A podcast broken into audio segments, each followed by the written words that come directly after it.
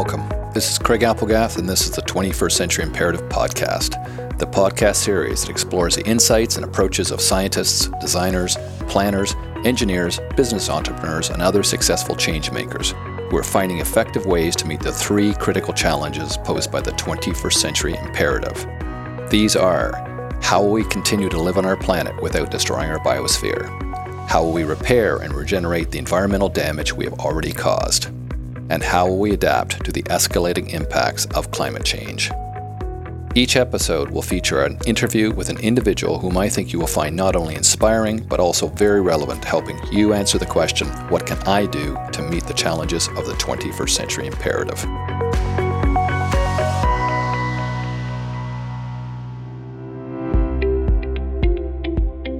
My guest today is Sejal Patel an MIT trained architect, technologist, and the co founder and chief technology officer at Digital Blue Foam. Sejal's past work bridges across the scales of software, materials, and cities, often mashing up industrial technologies in new and provocative collaborations. From a bartending system using KUKA robots for Google I/O, to developing an award winning Mars 3D printing concept for NASA, to designing a fleet of emotion sensing robots for the Shenzhen Biennale in 2019.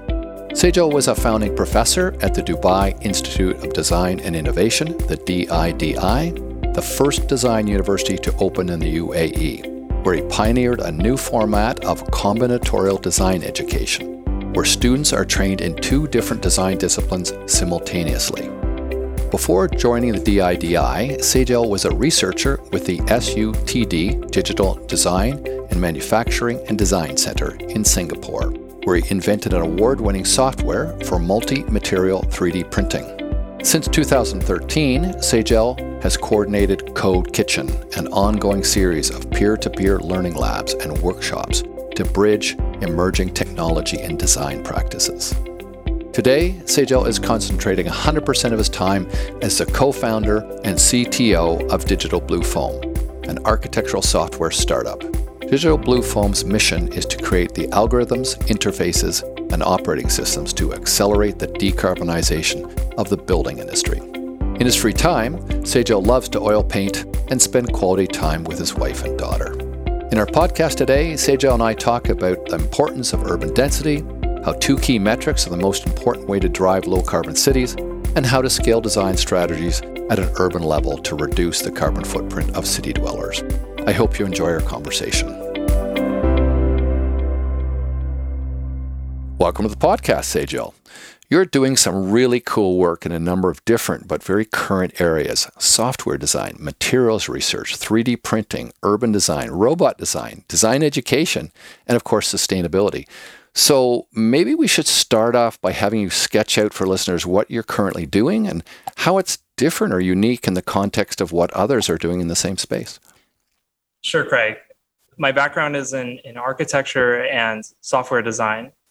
And currently, I'm working as a CTO and co founder of a startup. We're building sustainability tools for the built environment. But where, where this really comes from is an observation that there's really, when it comes to sustainability, there's kind of two extremes. Like, on one hand, you have greenwashing, where people are just making designs green, but not really having metrics or anything to back it up. It's just pure marketing. But then on the other side, and also I have been an academic for six years. So what I see is that there's this amazing research happening in academia. People are doing amazing research. And the output of it at the end of the day is just a, like a paper in a journal that people read, but nothing ever happens. And so, where I feel a lot of inspiration and passion is to actually make this happen. So, to take these really groundbreaking work that's happening in academia and translating into tools and platforms that people can use, designers can use to inform and get and get the sort of like evidence for the design process to make it more sustainable. So it's not just greenwashing, it's something backed up and something that you can make an argument for like why this should be built on in a very objective way.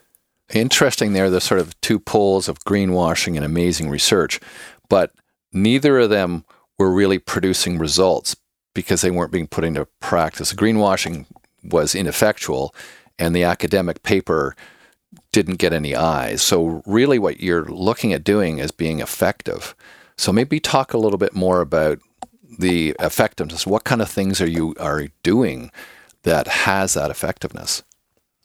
So, like I said, my background's in architecture, but I've switched over to technology. And the real difference between being an architect and a technologist is when you're an architect, and, and I have the deepest respect for architects. Like Craig, I know you're an architect. I really respect you. But the work of an architect, despite all their skills, despite all their intelligence, it's not it's not scalable. You do a project, you spend maybe 10 years on it, and then you start again, you start over from scratch. Where really the amazing thing about being involved with technology is that you can develop a product that people all over the world can use and you can keep improving on it. So you can have version one, version two. And so something that can really scale and it also is evolving over time to get better. So I, I think in terms of trying to make an impact, that that's where where I, I find, at, at, least for me, that's where we can make some results happen. I, think that's a very powerful insight because really our architects are creating prototypes every time. I mean, I, I think what many architects, good architects, think they're doing is coming up with very smart solutions to solve problems, but also create something that is artistic and, and, and has merit, both aesthetic merit and functional merit. But the chance of that building, and typically it's a building or space, being replicated is almost zero. Like it's it's they're one ofs. So they they don't scale. You're right. So I, I guess there are some design types, um, residential, multi-unit residential and stuff that is somewhat scalable. But you're right. Software has the potential to scale infinitely. So if it has a little bit of impact, that can be scaled over millions and millions of people using it, and therefore have huge power. Yeah. We've had a, a few conversations in the past about the work you're doing on the 15 minute city. And I know sustainable and sustainable design are, are one of your key areas of focus. So why don't you talk about your interest in sustainability and how it became so important to what you're doing now? Yeah, so I think every designer has some interest in sustainability, at least since I was a student. And I, I just imagine that every student is, has some interest in sustainability. By the way, for context, how long yeah. ago were you a student? Seven years ago. I graduated my uh, master's but I was very fortunate. I, I had some really amazing experiences as a graduate student. I actually got the opportunity to travel quite a bit. And one experience that was very profound is I got to go to Chongqing in China, which many people in North America have never heard of this place, but it's actually the largest city in the world. It has 40 million inhabitants. And so when we were there, in this context, they were building 300 high rise buildings a month. If you think about Toronto, Craig, I don't know how many high rises get built in Toronto per year, maybe like 20. Yeah, that's and, and, and Toronto's considered in North America to have the mo- most cranes yeah. going up in North America right now. Toronto is the biggest. Yeah. But you're right, it's about it's about 20ish or so. Yeah. So the pace of construction is just mind-boggling to the mind of a North American. And the sort of feeling about these projects is that this is just a step forward that people living in the city they're becoming more affluent they're getting better jobs they're coming into the middle class. So what they were constructing or what they are still constructing this is just a temporary solution. In 20 years they're just going to tear it down and build something new. And, and, is that the assumption that they're built to be taken down in 20 years or that's that's just yeah, but yeah. this is part of the this is the okay. economic model. And also if you're a developer and you buy land you have to develop it within 18 months. If you don't develop it within 18 months the government takes it back. So they're under tremendous pressure to just build something. And so what happens is the same building concrete and steel gets replicated. It's not based on the context. It just gets like cloned like like a stamp. And it's just uh, you know this is an amazing opportunity to do something as an architect and it's it's been totally wasted. So it's one area where architecture is scalable. I mean the prototype yeah. does serve as a model for those buildings then. Yeah like something really amazing could be created and it's just like to live in this type of place where the kind of city experience is very almost like desolate right? The, there's no sort of like urban experience or variety. For me, it's very, very, uh, it was very shocking and very profound. Yeah, I've, I've found a number of those. Uh, I've, I've traveled through China, and it struck me that it was similar to Dubai, where you have instant, you know, add water cities. Yeah. Immediately growing out of the ground, but the ground context is or was ignored, and the sort of how all the things that make a city other than commercial space and residential space are provided to make a whole city seems not to be part of the solution there. Yeah. Uh, and maybe it's it will be knitted in later. It will evolve, but it it it feels like a city that's not cities that aren't quite cities yet. Yeah. I was actually talking to one of my my colleagues, former colleagues from the university here in Singapore, and she was attaching sensors on uh, people, like walking around social housing projects, and you could actually track people's like stress and emotions walking around. And one of the things they were looking at is just like visual variety, like diversity. These things actually have an impact on how people feel.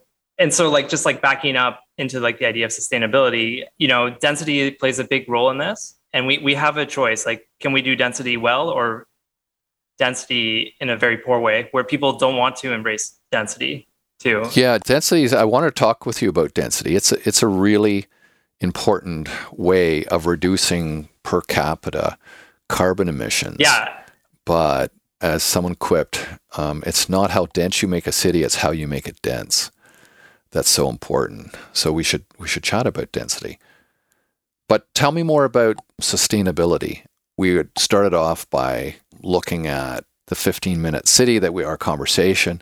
What are you interested in right now? Like, how does the study of those cities tie into what you're doing? So, so basically, uh, what we look at in our company, just to make things very clear, is at the macro level, there's basically two things we can look at. And one is at the urban scale, and one is at the building scale. So, at the building scale, we look at how can we reduce the amount of energy that's used per square meter per year to 100 kilowatt hours. So, if we can do that, if we can reduce the kind of energy uses in buildings to that, then the rest can be supplied by renewables and we can go carbon zero, which is really amazing. And and we can quantify this. So this is this is very very positive. It's something we can. That's do. a good number too. I mean, I, am finding in RFPs right now for institutional buildings like universities and colleges that 100 kilowatt uh, hours per meter squared is the benchmark that that they're looking for because they do know that it, first of all, it's not easy to get there, but it's doable. And it does allow you then to reduce your operating energy and therefore carbon significantly. And then embodied carbon takes over as a big question. Yeah, yeah. So totally. So in, in Singapore, buildings are getting the green mark and then their energy use is like 300 or 200 kilowatt hours per year. And so they're getting points for things that are like inconsequential. And it, you know, in, in a way it is, it's like greenwashing. So I think, I think this like 100 kilowatt hour mark is really clear targets that we aim for that a lot of and you can measure it. You can, yeah, measure, can measure it, it. Yeah. yeah. and you can model it from the very outset. Yeah. So, so and, and it's really tied to just kind of fundamental things about how much glazing you have what's the orientation of the building what's your like volume to surface area ratio right? So fundamental things. So that's that's at the building scale. But then at the urban scale so at the building scale our metric is 100 kilowatt hours per meter squared per year. At the urban scale it's a 15 minute city and so we really love this metric because it ties into this idea that what if we create, instead of having CBDs, because the whole rage, I guess, for the last like 20, 30 years was to build like a CBD in the city and everyone is a commuter. Mm-hmm. Um, but what we're finding and, now, that went along yeah. with the suburb, right? They were sort yeah. of two pieces of the puzzle. So, so now, now it's a total shift. It doesn't work to this idea of a 15 minute city where you look at the neighborhood you look at many neighborhoods as the kind of fundamental unit of a city, and you give people who live there all the amenities to sustain life, to ha- sustain a joyful life within a 15 minute walking distance. So, parks, restaurants, place of work, schools, hospitals, nature, all of those things. And so, we're talking about not just density, but also urban diversity, which is very important. And I think 15 minute walk I think it's a, it's a thing that everyone can understand. It's very easy to understand the power of that. Yeah, so those are our two metrics. I think there's so many metrics you could look at, but just to have two that are very clear related to decarbonization. Yeah, I was thinking those are two very smart metrics because the 100 kilowatt hours per meter squared allows a lot of different design strategies to accomplish it. And so different teams, different developers, different owners of buildings can approach it in different ways, but they're all ultimately will get to that point. And so it's a very powerful tool to measure the energy and therefore the carbon. So that that dimension of sustainability. And then I really like the 15 minute city because first of all, it's a catchy title. People can remember yeah. it. Yeah. Um, a meme is important for success, I think, but yeah, it also gives you something you can talk about in a way that can be measured. You can measure it by people literally physically walking to those various places and then yes tick you got a park within 15 minutes tick you can walk to work so you're doing work on how to measure it quantify it real time post facto? Like tell me a little bit more. Tell listeners more about how you're working on that. One part of our platform uh, looks at different apis for people that aren't computer people what's an api okay so we built this tool to design urban developments and buildings. And it's online and one of the powers of that is that we can connect to different apis so you know when you're using uber or like Google Maps, you're not looking up in a book like map information. This is just online and it's retrieved based on the location. So this is what an API does. And so what we do is actually like in a way it's like very simple, but I think very powerful because to the best of my knowledge, we're the first people to do this. And I'm surprised that we are. But we're, we're able to just take in all of this information about different places around a location. We can run an analysis called an isochrone, which is a sort of like uh, shape. Like, what is the kind of shape that from that's created you, by going 15 minutes to these yeah within things. a 15 minute shape, yeah. and then we just analyze what's in there. We should probably get a diagram or picture of one of those isochrones and put it in the show notes. Yeah, yeah, yeah, yeah. We can, we can definitely. Yeah, like when we developed this new feature, we did a lot of research on what has been done, and people just talk about the idea of 15 minute city in a very abstract way like in the abstract or as a conceptual idea. And we like the walkable city. Yeah, yeah. So there's or the complete communities, right? It's very, yeah. very abstract. Or or there's a diagram, right? But there's no like objective measure that someone has come up with. Yeah. And like fair enough, maybe what is a 15 minute city in Toronto is very different than in Barcelona because the climate is different. But what we tried to do is just take the first step. Let's just try. And even with this, I think it's very profound just to even see like what's what's in the site, like what's what's in the location around a project, and try to give it a score. And obviously, the next step though is like when you can s- score the neighborhood where you're doing a, a new project. That means that when you develop a design, you can also look at how much have you improved that neighborhood after you've added your piece or you can also say, okay. So when you say score, yeah. the score is based on how many of the characteristics or parameters that you're setting up as are required for a 15 minute city. Like there's a list of the various things that you should be able to access. Yeah. And then the score is how many of those can be accessed from a person at their residence in 15 minutes. Exactly. But then there's some like tricks we do. So if something's within five minutes, it gets a higher weight. So if things are within five minutes, ah. you even get like a bonus on that. Right. So there, there's an end up. There's some sort of aggregated score at the end. For, yeah. Yeah. For and, and do you measure it by locations in a city or residences, individuals where people live and where they go? How, what's the sort of logic there? right now, right now it's it's just by location. So the location would be the location of the project, Something we also are looking at is say uh, we have a set of like housing developments and offices, and we generate isochrones at each location, and then we find the meeting points. So this is something we're looking at. We don't have it yet, but this is something we've also thought about. So finding like the meeting point between two places. What's the shared 15 minute space. And if that the, makes sense. the secret sauce here for you guys is that you're able to pull the required information about where these things are from things that are already available on the internet. Uh, like, is it social media or is it tracking maps? Like, what gets pulled in order to make those determinations of whether you're not you're ticking the boxes?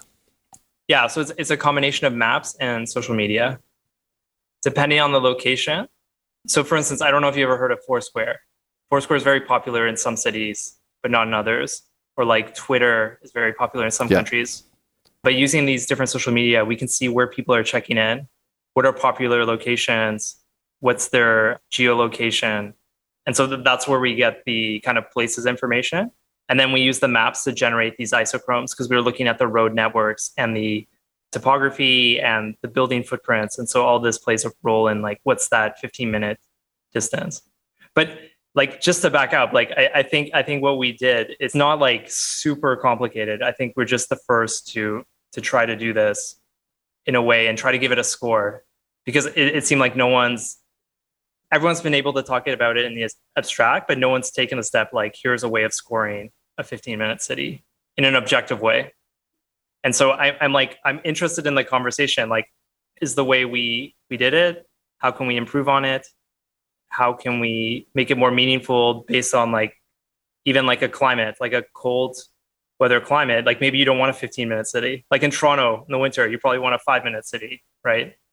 A- and even in Singapore too, where it's like very humid and hot, probably having a shaded walkway that should play a role in what is accessible. Because if you look at the way people walk here, people will avoid walking in places where there's no protection from the sun. hmm So there's there's so much work to be done on this. It's a 15 minute habitable, say, Yeah. uh, uh, where you can walk with reasonable comfort. Yeah. And does the software you're developing actually can be, I'm assuming it's AI, where it can learn what those things are, or you program in what those are and that measures it? it, it's something we're looking into as the next step of this. So I, I don't know. Have you been, have you been to Singapore before? No, I haven't. It's it's So I'm, I'm, you I'm going there. I'm I'm going to be speaking Okay. in Singapore this this fall. So if you, if you walk somewhere without any shade, uh, within five minutes, your whole shirt will be just like soaked in sweat. Yeah. So in Canada, you never think like this is the thing, but You do in the middle Um, of summer. that's true. yeah, it's too hot in the Yeah. summer and too cold in the winter. Well, how do you see this? You, we talked about scaling before. One of the problems of architecture is not being able to scale. So, how does this scale? Not so much as the ability for anyone to use it, but how do you get buy in from cities? Who are the customers that want to buy this? Is it cities that want to say to the community of builders, developers, designers, we want a 15 minute city, and we're going to be using this software in order to confirm how effective your development is in getting there. we just launched this feature in the last month, but basically everyone we showed it to, they're like very interested. Any sort of like architect, planner, uh, academic, city official, like everyone's like really interested because I think I think this is much more engaging and understandable than say talking about like AI, which seemed very scary and like cold and uh, suspicious, right? So I feel like everyone has something to say about like what is a 15 minute city. But surprisingly, the biggest group that's seen an interest in this is, is academics. Like uh, universities that are teaching design love this thing because it basically gets the students thinking about their urban analysis in a much more sophisticated way from the get go.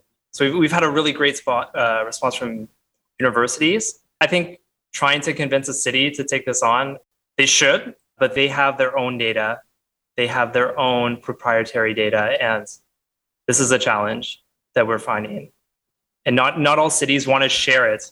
They do have their own data, but I think one of the things f- from my looking at what you're doing um, and our conversations before that struck me Yeah. as very powerful about it was that it's very flexible and you can do it in real time very quickly. So you can take a point in a city and look at the characteristics that will score on the 15 minute city, um, you know, score benchmark scores by just plugging it in and, and, and asking all the information that you're gathering from, from web and from maps and so forth to give you the score. So yeah, that's not possible right now. We, we can't do that really quickly. We, we can do it, but it will take people crunching literally over maps and GIS and so Yeah. forth. Like it's a very a, a time intensive project. So we like uh, we presented this to a professor, and she said, "This is almost like too fast. This is too easy." Right? That's a good, that's a good this? problem to have. that's typical of academics saying it's too easy. By the way, Yeah. I agree with you. Like already, just to make it simple to work everywhere. Like this is a, an amazing step forward. But to get like like what I was saying, like we want to look at like shade or like habitable space. Like we need more data. We can make it more intelligent. But what we've done is we've just taken the first step forward, and we hope this starts a dialogue and people give us feedback, and we can learn from this and we can improve improve on this feature for our platform because we, we really are excited about this one and we really think it makes a difference just to see some sort of like evidence. Because you just talk about it as an architect or as a like a student or like a city. You talk about how you want to have a 15 minute city but how do you have the evidence to to back it up How do you have the evidence? Yeah. Well, I, there's a lot of questions I want to ask you today, and but I, I- really am enjoying diving into the details of this. One of the things that, that strikes me, and you were just mentioning it earlier about Singapore and, and uh, being hot and Toronto being cold, is it it Yeah. may be that there's like it, it's parametric in the sense for cold climate cities. You know, Yeah. imagine if you're in Denmark or Sweden or Toronto, there's going to be a whole bunch of parameters that won't exist in that way yeah in in, a, in an equatorial city. So it's like, what is a 15 minute city in equatorial zones versus northern hemisphere or, deep southern hemisphere? Yeah. And and maybe it's partly latitude, it's partly some of the weather conditions, the climate conditions. yeah And then there's an interesting question because we're talking about climate change. yeah We don't have a static situation anymore with climate, right? You're not designing for the past, you're designing for the future, and the future is changing yeah does climate get register in this now or will it i mean that's a very interesting question it should I, th- I think I, I think at least at least in Singapore, I think a couple of things people are worried about here. The first is the heat island effect. So a lot of the CBD was conceived like with a kind of like 1970s thinking around design. So you just have these large swaths of like concrete jungle. And in Singapore, actually, like the downtown is seven degrees hotter than the heartland of Singapore. That- seven degrees. that's that's not abnormal it's it's a bit higher typically in north america cities are five degrees hotter than the than the uh, regional area around them In North America, the average temperature is not 32 degrees. no i mean it makes a big it makes a big difference year. like when when you're when you start to get to Yeah. higher temperatures that that cause health problems then all of a sudden that five or that seven degrees is very Yeah. very significant But even here, the big fear is around like flooding, flash flooding, and and even like I moved away from Singapore for three years, and then I just moved back this year. And even like now, and, you know, maybe I'm just imagining it, but it, it just seemed much worse. The storms that I'm I'm seeing here, the this way it's like flooding, and so th- th- these are like kind of the two things: the heat island effect and this uh, flash flooding. And so so like topography and all of things, these things will play a part. So Um, yeah, I mean, th- this is a good segue to talk about climate change. Um, Yeah. And and it strikes me that the 15 minute city is clearly going to have to take into account those things. 15 minutes of being able to walk in an area that's safe. Um, and and what about 15 minutes when there's flash flooding? Like there may be. Have you been to Venice? Have you been to Venice? Yes, yes, I have. Have you been during the the floods? Aqua the Alta? Yeah. Yeah. a minor part of it, not a major Okay. aqua alta, Yeah, but it's getting yeah. worse and worse. Yeah. Um, in fact, it's it's looks like it's not going to be long before the city has to be abandoned. That's terrible. I'm teaching a course at U of T right now in sea level rise adaptation. Nice. And I think the poor students are really depressed. I mean, it's only the second day of classes, and, and they're already looking at the world and plugging cities into uh, Climate Central's map for um, sea level rise. And so many cities around the world are going to be really, really seriously affected by sea level rise. That doesn't even take into account flash flooding from severe weather events, right? Tell me, are you working on any software or any programs, APIs, whatever, that are going to look at climate change adaptation or mitigation, how we measure it, how bad it's becoming? One of the problems is it's boiling the frog slowly, right? Hmm. It's not something that's acute. It just it sort of feels like it's slow and it's hard for people's attention to be focused on it. Yeah, yeah. I think like two things. Like before, I would just like change change the channel when I see something about like uh, species going extinct or like sea level rise. You know, it's very depressing. But but on the other hand, like, and I, I just kind of changed my mindset in, in the last week. As architects, we were working in the perfect profession to make a difference here because if we talk about decarbonization, we're part of the problem. We're part of the building industry. And so we can actually be part of the solution too to mitigating the harm that's being caused. Well, let's talk about about that. What are some of the key lessons that you've learned from your work in your role both as an architect and as a technology designer, even though you said you've really switched over being an architect, but you have those architectural genes and, and training yeah. about how to increase both awareness of these key issues yeah. related to climate change as well as how to limit and adapt to it. So, what are some of the things, yeah. What are your perspectives or lessons learned from what you're doing now that might actually form what other designers, engineers, and architects are doing? I think just in terms of like building a product, kind of our, our design approach is to make these metrics and these evidence jump out to you. Like almost like say if you're going to pick fruit from a uh, like a supermarket like which one is the ripest?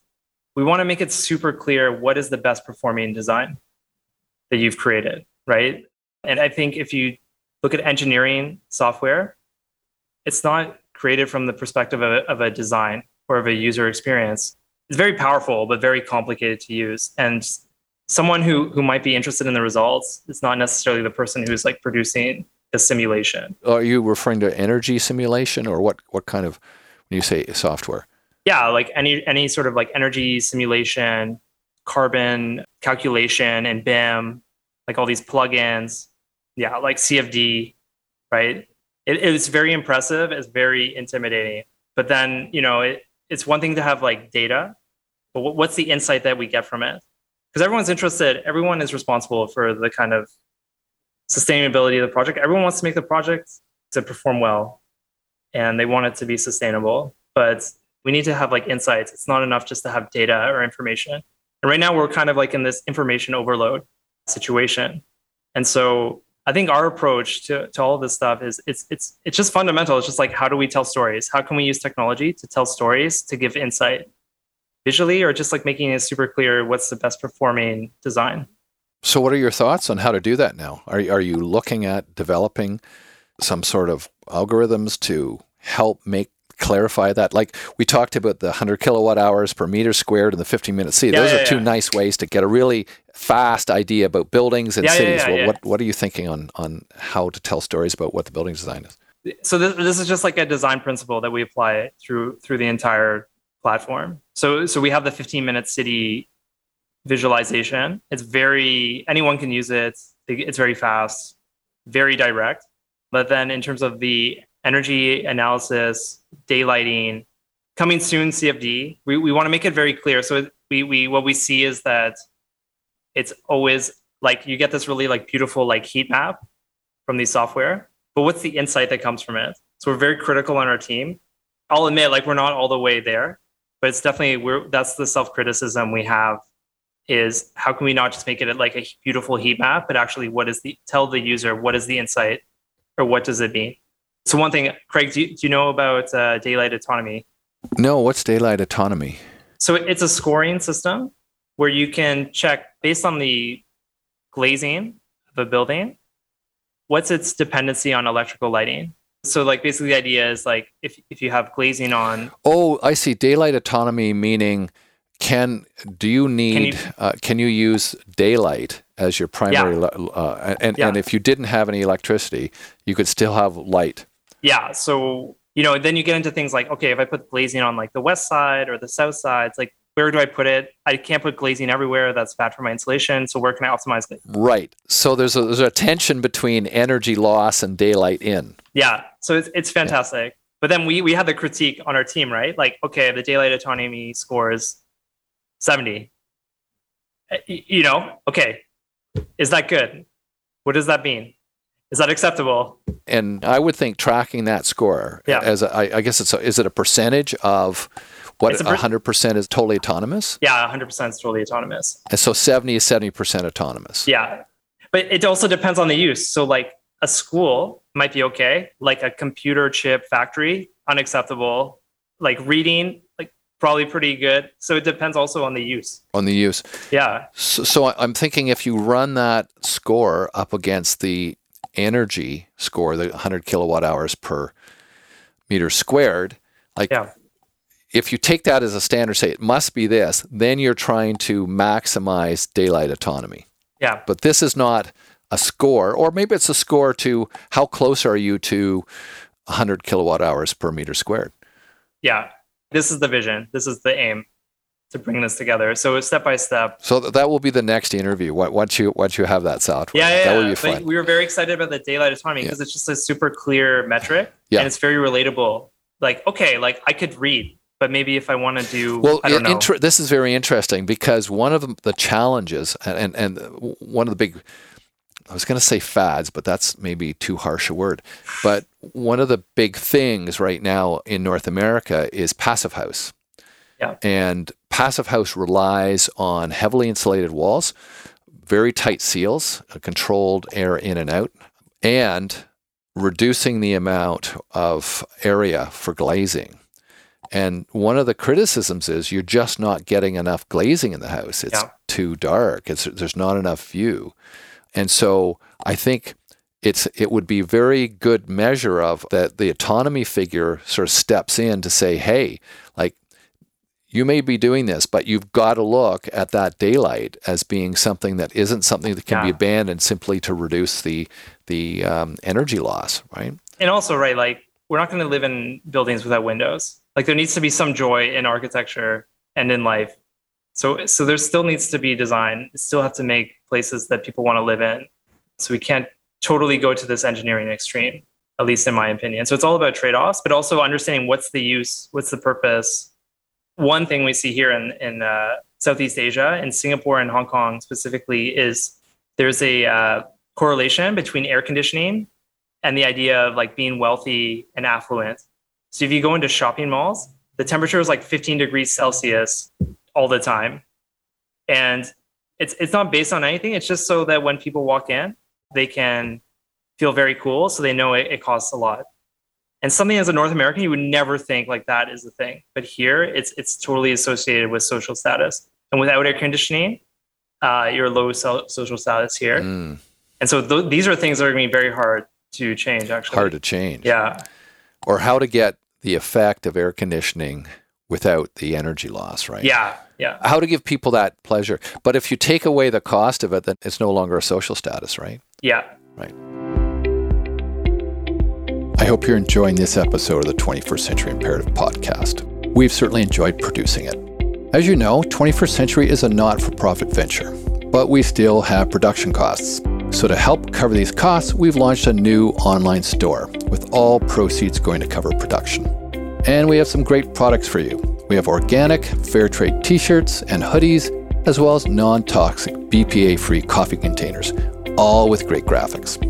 So if you like the podcast, please think about helping us out by buying a t shirt, hoodie, or mug for you and one for each of your friends. Head over to our website at tfcipodcast.com and click on the 21st Century Store button. How do you see the role of building designers and architects and engineers in the future evolving to deal with climate change? I mean, you're, you're right on the sort of front lines here are using technology to understand it. What other roles do you see for architects and building designers?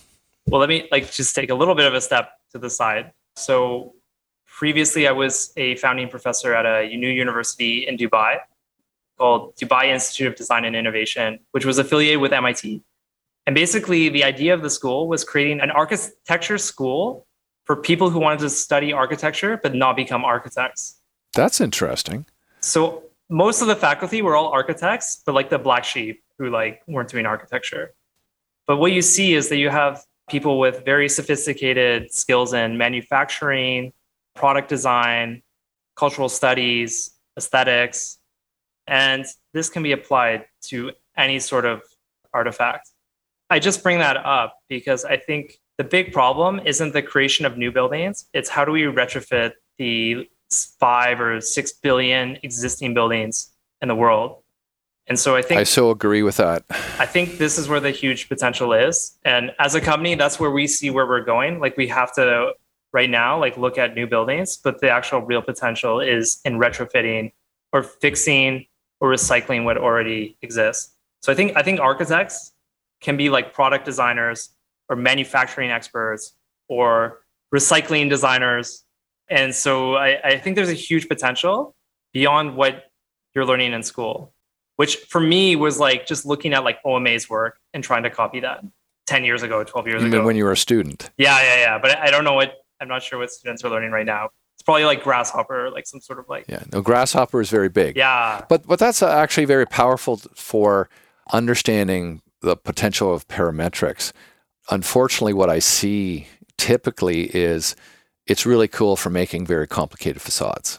Yeah. Making designs of great complexity that you couldn't draw ordinarily unless you had that parametric tool, as opposed to reaching in deeper to see what kind of other parameters you could modify to improve the yeah building experience or the energy or, or the embodied carbon. But it will come. I suspect that will come. What skills do you think young designers need to learn to be better equipped to tackle the wicked and super wicked challenges of climate change? I, I love those terms wicked yeah. and super wicked, by the way. I that's just that's great. I love that question. And what I would say is that students need to learn how to be entrepreneurial, just super relentless with carrying through their ideas and also having the ability to work with people who are not necessarily from the same like discipline as you that you may feel intimidated but just being able to be reaching out open and also being able to continuously learn. So i've been i was very fortunate as a grad student. I had a couple of professors that were really inspiring and, and were like hey Sejal, like the world's really tough. Like this is what you need to do. If someone gives you a like sliver of an opportunity as a young person you need to take like you need to just like grab that thing and just not let it go. Like you need to make that your own. And so those are the people who actually do something. If, if you're easily just like let go or just if you have an opportunity and just take it for granted it, it you it's you can't do anything. Um, so i don't know if that's a skill but that would be my advice. I think that's a very wise insight because one of the most difficult things about the challenges we face is their complexity um, is the difficulty of dealing with them because of the complexity, and also not just complexity of the content of the problem, but the political and social ramifications attached to it. Yeah. You really have to have a great deal of diligence and, and, as you say, relentlessness to keep pushing and trying to push the kind of change that you think is going to make a difference. So that, that, I think relentlessness is a very, very apt word. How do you think we can speed up the process of mitigation and adaptation? And what are you and your team doing now to sort of move this forward? Have, have you seen that statistic? Like if you look at uh, carbon emissions, if you just look by companies, there's like 100 companies that are responsible for the majority of the emissions. Yes. Yep. That's actually gives me hope, right? It's like 100 companies are responsible for most of the mess. And so what we do in our business, how we run the company is like right now we are 99% funded from enterprise development for large companies. The future is subscription software, but our bread and butter is working with large companies. And so if there's 100 big companies out there that are polluters, right, I, I think there's a, a massive potential for startups through enterprise projects, for pilot projects, to really to have impact on those companies. Because what we actually yeah. do with our, our customers, we're, we're meeting with them every week. We're hearing their requirements. We're pitching like new ideas.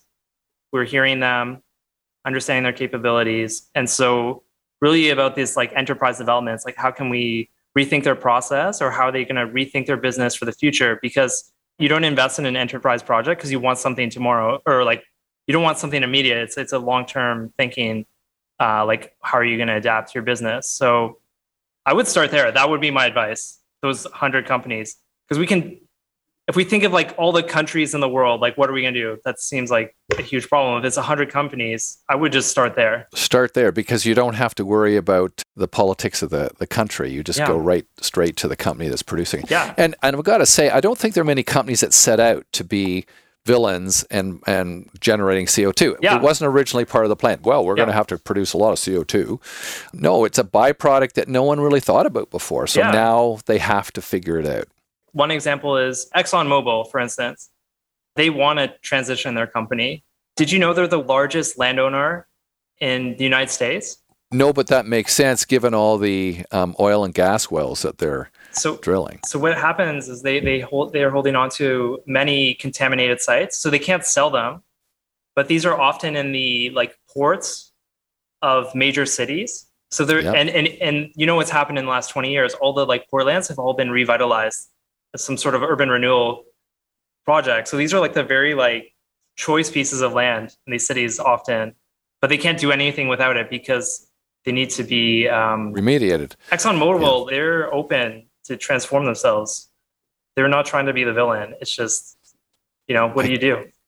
Uh, I can't believe I said that. Actually, I feel bad. Well, I was like making excuses for ExxonMobil, but like, you know, it makes it makes sense. Like, yeah. Um, yeah, Well, put it this way whether or not they have consciously or not contributed to climate change, they are by the, the products that they sell. Everyone knows, though, that going forward, all of those companies have got to change. Yeah. They know they have to change. They're going to be changing. They're they're changing themselves in energy companies as opposed to oil and gas companies. and they want to change. the change is afoot. I think the what you're saying is you want to provide them with the tools to Yeah. make that transition possible, so they can go from, To give them the evidence, Right. give them the evidence to make that change. but also potentially evidence, so they can uh, deploy tools to to demonstrate that they're they're transitioning. yeah.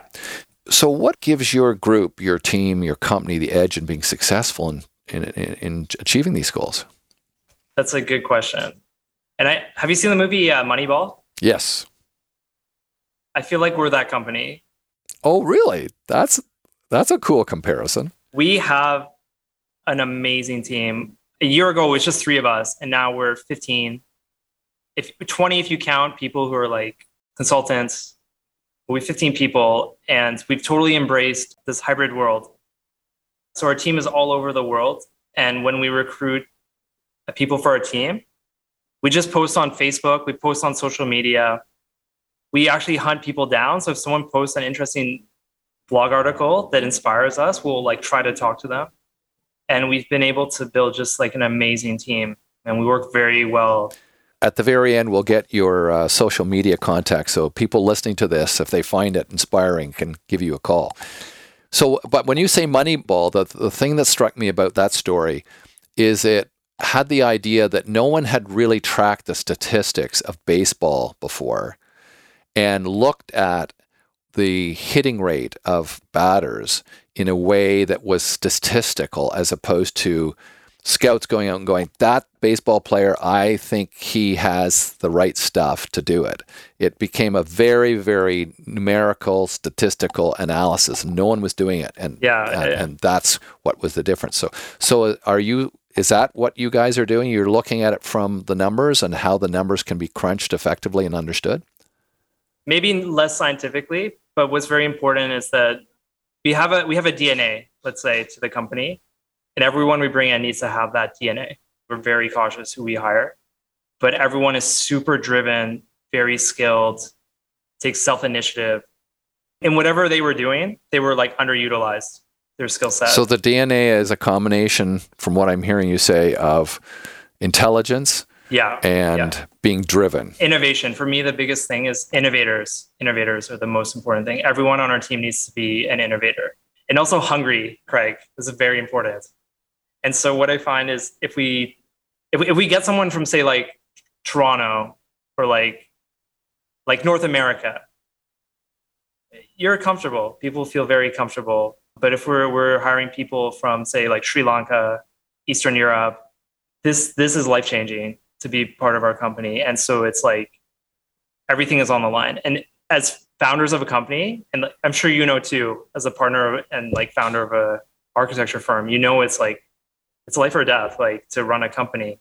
And so you want everyone to feel like feels that and everyone fe- Yeah. has a piece of that. and we give everyone equity so everyone owns a piece of the company it's just amazing what we're able to churn out the amount of innovation amount of features amount of prototypes it's just it's just amazing what we're able to do as a team and so right now the right now the question is like you know how do we scale up this magic like if we were to go to 30 and we have to go in thir- to 30 in three months like what we're going to do so that's that's something we're And and can you keep the same esprit de corps and the same sort of tightness? Yeah. That's a very good question. Yeah. Scaling is in in terms of organization is very difficult. And in fact, for angel and venture capitalists, they look at how the company is going to grow and scale as being Yeah. a really key determinant of whether or not they want to invest their money in it. yeah Shifting gears a little bit uh, to the bigger picture, what do you think are what are the most promising policies and strategies or technologies for that matter for helping us reduce the environmental harm we're causing and help us repair the damage we're already caused? Like what bigger picture, what do you think we should be thinking about architects and designers and, and change makers of the policies that are going to make a real difference? like we talked about this, Craig. Um, I think a very interesting idea is the idea of a carbon credit system. Caesar from our team, who's the head of product, he, he came up with this brilliant concept of a carbon trading platform for building owners and landowners. And so basically the idea of a, a carbon credit system is say, say if you own a forest, you earn certain credits for sequestering CO2 from the en- environment. And say if you're a, I don't know, an office building, there's a certain regulation imposed on you by the government to be net zero, but you can't meet it. You're able to buy these credits from the from another person for money and meet that regulation. And so I, I just love this idea because just by just by buying land and planting trees on it, you can make money. Mhm. Or just by doing nothing, it might be a better solution than cutting down the forest and planting like a palm oil plantation. And so I, I just I just love this idea. I feel like this will make a huge impact. But it So the key idea is an effective way of trading carbon. yeah, yeah. So this will take that- government re- that has very low friction. yeah, this will take government intervention. So that I don't know if the government has governments have willpower to do this, but I think this is the the way to actually pay to pay, be able to pay for your emissions, to pay for the harm you're causing. Or, or get to it, not, not just pay for it in a punitive way, yeah, but to offset it, to really truly, if you cannot help by the business you have of pumping CO2 out, yeah, that you're at least you're Doing not something. externalizing it. You're actually Yeah. saying no. It's got it's on our books. We've got to cover that, and and the you're talking about a carbon market to make that that transfer. yeah. It shows the responsibility of your company, right? Yeah. So I, I think this idea is fantastic. Now I I know things are in the works. Singapore is is starting a carbon exchange, but obviously this was a cooperation of governments all over the world. So you, you, you said one uh, person on your team was actually developing a platform for the trading, or is it it's just a comment on how to make better platforms? Uh, we we mocked up a, a concept on how the platform could work and function. Um, Cool. Yeah. So if you That's want to invest, that's- Craig, Do, you do you have a, an image of some that's public now that we could put in the show notes? I think that would be very compelling. we can, we can, we can. Okay.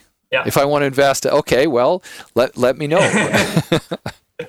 uh, But- but I, I I- think that's a that's a really key thing. Carbon and how we are going to deal with it, and and using people's need to benefit for something that otherwise might be a problem is is probably one of the most successful ways to to go forward. I'm in complete agreement with that. What do you think?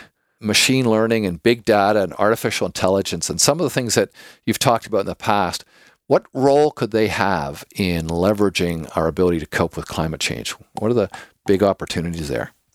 I think just basically two things. Um, the first thing I would say is that it's it's not a silver bullet. There's not just like one algorithm that's going to solve every problem, and that's what we found out the hard way. Is that in, in our in our work we have to we have to leverage like many types of algorithms, many types of machine learning and AI to solve different problems, different small problems too, even like mundane problems, and that's okay. I think where you run in problems as a developer is it's just trying to solve everything with one solution. But I think in terms of their impact, going back to what I, I said earlier, is we, we're, we're facing this data overload. There's so much data about the urban environment.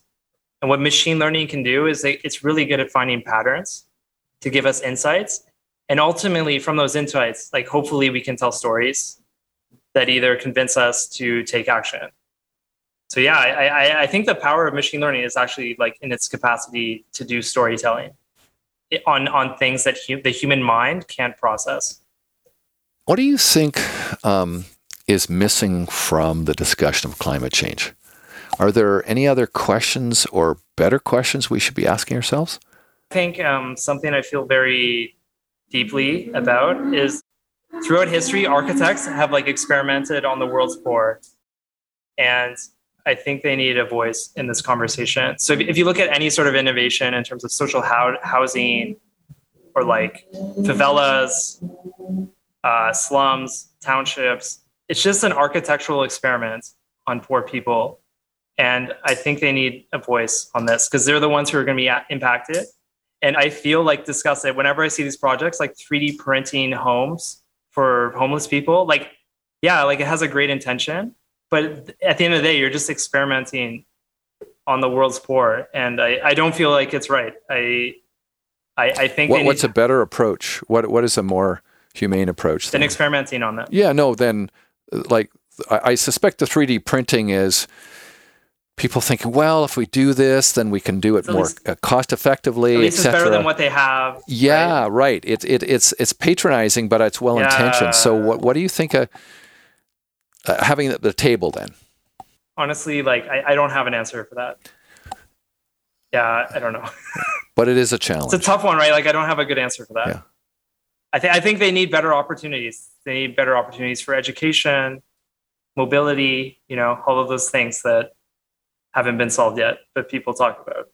What about the notion of progress? Uh, I think most people who care deeply about our planet implicitly believe in it. Otherwise, why bother with what we're doing? Yeah. Uh, but what do you think about the idea of progress and the idea that we can make a positive difference in the world? I think that's an interesting question.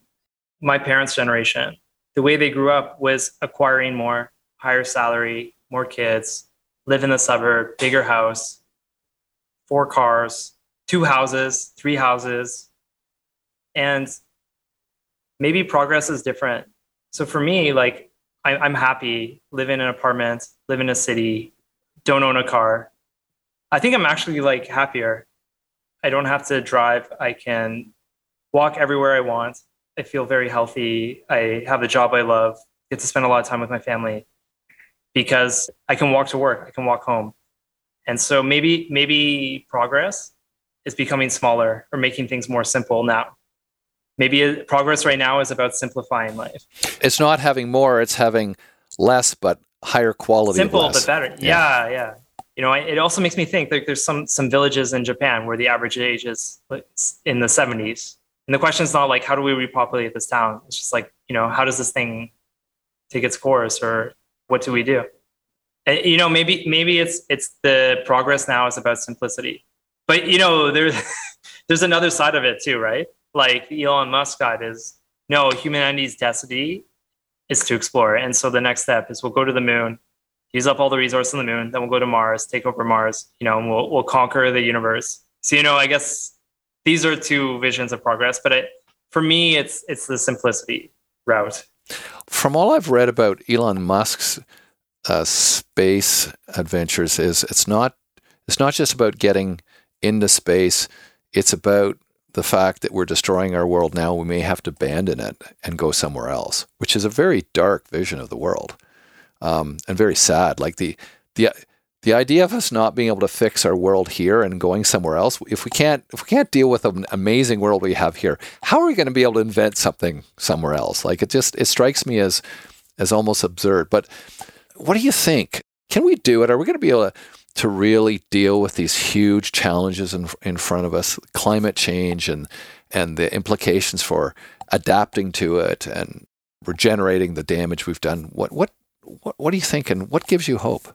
Okay, this is going to sound cheesy, but I think I think everyone should have the opportunity to teach because anytime you need inspiration, just work with students. So I, I, I had just had the amazing opportunity to be part of like a new university um, from day one, just inventing the curriculum. Had, we had no idea what's going to come out of this thing. Like we, we had a crazy idea. We're going to teach the students how to be a fashion designer and a like industrial designer at the same time, or like a multimedia designer and a product designer. So we have no idea what's going to come out of it.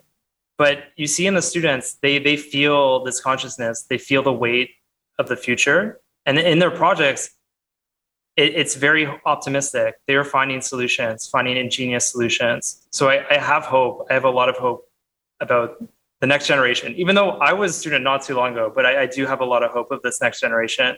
And I also think if you see what's happening now, the amount of political turmoil, all the absurdity that's happening in the world now, young people are looking at that and I think the world that they're going to create is going to be totally different. I was just watching this documentary on a, uh, Apollo 11 last night. And for that generation, so this is the generation, these are the kids of the people who were part of World War II, right? That did this. They came together, they did something just for a moment, the whole world came together and had this amazing accomplishment. But now, like, things are too cynical that even something like that could happen. But I still have hope, like, this next generation maybe they're just sick sick of what's happening, what they see. Well, I think that's very hopeful, and and I'd I, I'm I agree. I'm I'm teaching right now as well, and it it's one of the wonderful things about teaching is being able to look out at the future. And there's so much optimism and so much interest in making a difference. And when I was a student, this was not a challenge. Like the world was not coming apart.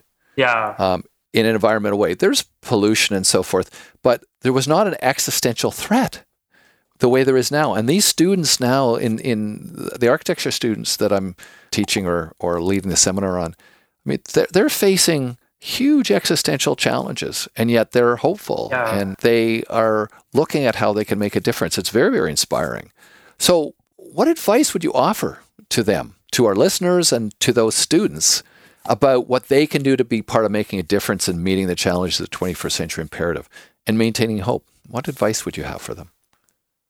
Yeah, like I, I think as a student, explore not just what you find interesting at the moment, just just explore everything.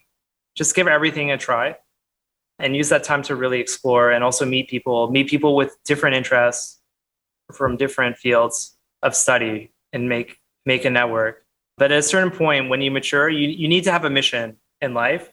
And I used to think, you know, to have a have a company, you you need to adapt all the time. Maybe you just like try stuff, try something else, try something else, try things else. But if I look at look at our company, I, I made the initial prototype of our system in 2014, seven years ago. And what we have today, it's it's like not the idea is not that different. We like stuck to it. You just have to be relentless to actually make it happen. So you need to have a mission, but really, really take advantage of your education. It's a wonderful time. It's a it's a massive privilege, and it's not about getting grades. It's just about your exploration and self development and like building ideas about the world. Um, one thing I think about too is often when I was a student, we had to read a lot of books.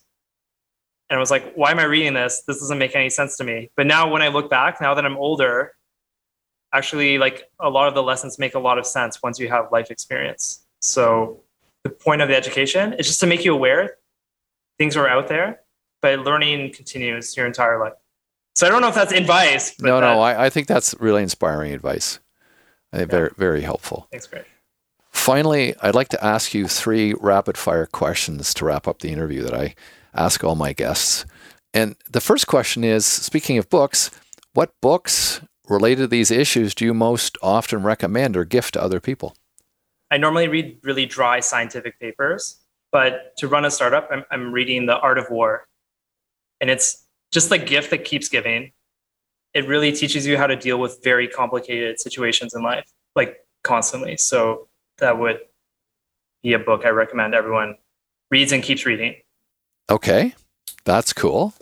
And second question if you had the power to implement one change yeah. or one innovation or one policy in communities and cities around the world that would have the effect of significantly reducing CO2 emissions or helping adapt to climate change, what would it be and why? We talked about this, but it would be the carbon credit exchange. if every country, every community, every city could buy into this, we could solve a lot of the problems.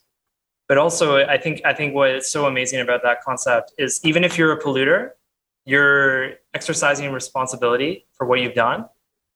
And if you're someone who is, say, investing in renewables or reforestation, there's an economic incentive there. So I think it's just a fantastic idea, but it's really going to take a huge willpower that I don't think currently exists to, to make something like this happen. But I think this would solve the problem. Yeah, I think that is a really, really smart and effective tool. And, and I'm looking forward to seeing how you guys develop that. Yeah. Maybe that we'll do a second podcast that just talks about that that piece on the, on our clean tech platform. Yeah, yeah, yeah. And the third question, final question, if you could publish a full page spread in the Sunday New York Times or the Globe and Mail or the equivalent in Singapore of anything you wanted, written or graphic, what would it be? This will sound very corny also. But I would I would just thank my parents because um, I've had so much confidence in life to make mistakes, to fail, uh, to apply to a grad school. You know, I, I got to go to MIT, but if I if my parents weren't able to support me, like not, I never had to worry about being in debt or anything. I don't I don't think I'd be as willing to take these types of risk on in life. I had the opportunity to work with Mark Burry, who is the chief architect of the Sagrada Familia, so I got the opportunity to go there, but I just had like $2,000 in my bank account when I flew to Australia. It was insane. And I didn't tell my parents, but I just I was able to take that risk because I knew like if anything went wrong, they would have my back. And so I, I just I would thank my parents for all these this this like confidence um, because it's just you know I, I know a lot of people don't aren't as aren't as fortunate as me to be able to take those kind of risks in life. So yeah, I would I would thank them. I know I know it's corny, but no, I, I, you know what? I looked at the question, but I was like, that that's what I would do. That is lovely, and I don't think it's corny at all. I think it's very honest, and very few people are willing to uh, be so personal. I think you should thank your parents, yeah, and yeah. you should definitely will definitely make sure your parents get a copy of this podcast. Yeah, yeah because I, I, I think a lot of children wish they told their parents that too late when it's not possible anymore. So either get this podcast to them or give them a call tonight and tell them what you think. This, this has been a, such a pleasure. And I'm going to ask a, a, a closing question. Is there anything that you would like to ask of our listeners other than that they should call their parents? Yeah, I think I think if they're interested in our in me and our and our company and what we're doing, uh, we just published two white papers about two projects. One is about the 15 minute city and the other is about our daylight autonomy scoring system. And so these are both on our website. So if they want to learn more about that, they can check out our website and read about our work. And we would just love to hear their feedback and thoughts on this and how we how we can tackle this problem more. Okay, we'll publish the website yeah. um, URL in the show notes. But if it's not too complicated, why don't you just read it out and then as they're listening, they may type it in. What is the what's the URL for that? Yeah, so our, our website is www.digitalbluefoam.com. That's easy. Yeah.